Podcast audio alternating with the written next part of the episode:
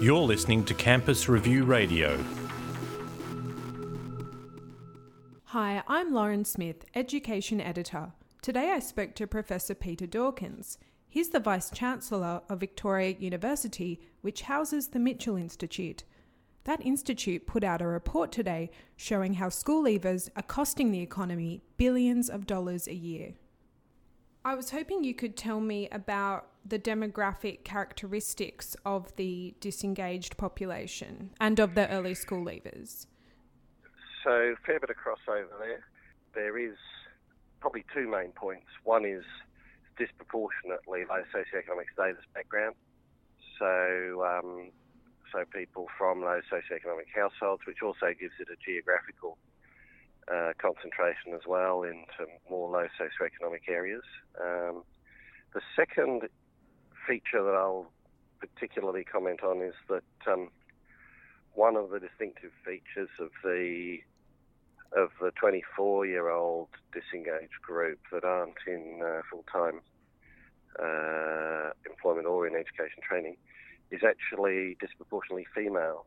Um, so, uh, you know, that's a significant concern for the, the female population. And um, so those are two, two main facts I can share with you. Very broadly, can you outline the main reasons for the report's main findings? One of the problems, of course, is that in the old days, when I say in the old days, you know, in the 20th century, people who uh, who didn't manage to be successful in education still often got jobs because there were a lot of unskilled jobs, but there aren't anymore. And so, uh, you know, it's, it's a serious cost to the society. And it also shows, you know, the benefits that can be obtained from actually turning that around and actually getting young people to be successful in the in the education system and more engaged ultimately with the world of work. On ABC News Radio, I heard a clip of you saying that traditional work has become less relevant. Can you explain what you meant by this and how it relates to the report's findings? I think you sort of touched on this in your previous answer. Largely due to changes in technology, being in the information age, jobs of the future are going to look very different from jobs of the past. And we need a workforce that is very adaptable, very agile, very flexible, very good at problem solving, very good at adapting to new technologies. And we need a workforce in which you know the, the unique skills of individuals are fully exploited, where we make the best of people's outstanding talents. I think you know in the old kind of industrial age, we tended to educate people for more routine skills, drill age, and a lot of those skills and capabilities are being replaced by new technology. So we need the education system to adapt. Now it, it's starting to, and I think it's showing signs of progress, but you know I think it's got a long way to go, and uh, to um, support young people to have those 21st century skills. The report also stated that it is clear that Year 12 achievement is largely locked in by age 25. If you do not achieve an equivalent qualification by then, you are unlikely ever to. Why is 25 such a crucial age in this respect? Well, I mean, that just comes through from the evidence. So, analysis of the Hilda survey shows that uh, that if you haven't completed year 12 equivalent by 25, turns out you're very unlikely to go on and do it subsequently, which I think makes good intuitive sense because if you think about it, you know, the aim of the school system is to have you complete year 12 by age 18, 19. Now, you know, at that stage, we've got 75% through.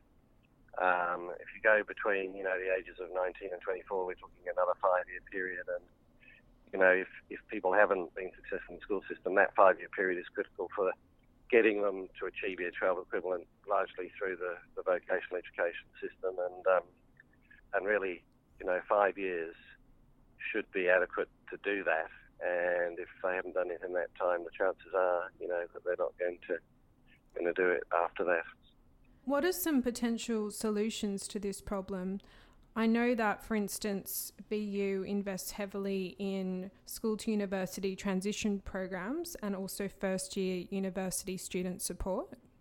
Really, it's a whole of system approach that's needed. So, some of these problems go back to you know early childhood, particularly for students from poorer, low socioeconomic backgrounds.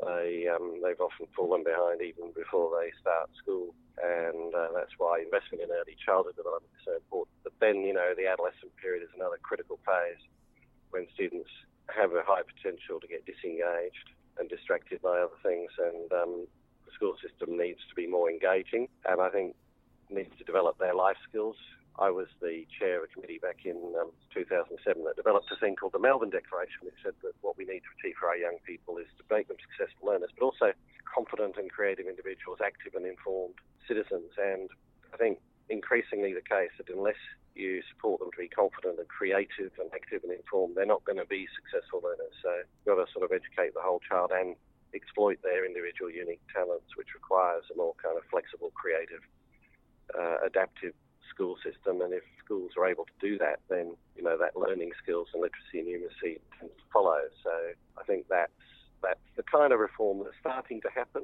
We're starting to see it happen in some of the most progressive and exciting schools, and something that now needs to be supported to spread across the system.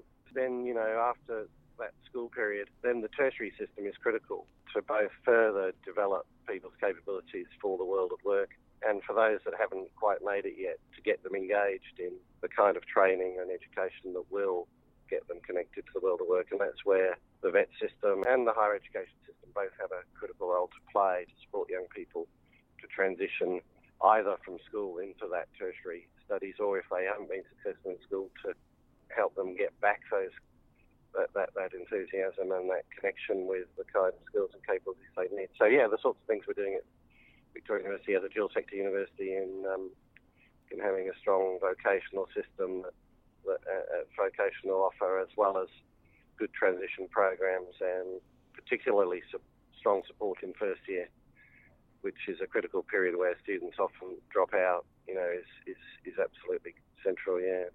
Lastly, how would the cost of fixing this issue compare to its current costs to taxpayers? Look, I think that it wouldn't take a large amount of extra investment to get things to change. I think that we're already investing quite heavily in the school system. We probably do need to invest more in the vocational system. And I also think that in higher education, we need to try and avoid cuts to higher education spending, and also we need to ensure that we're investing in those students that need extra support. So there are significant investments there, but compared to the return that could be had from getting young people more engaged in uh, education throughout primary, secondary, tertiary, the return you can see from these cost figures of the, of the loss would potentially be very high if we can get this right. Thank you so much. All right. Thank you. Good to talk to you.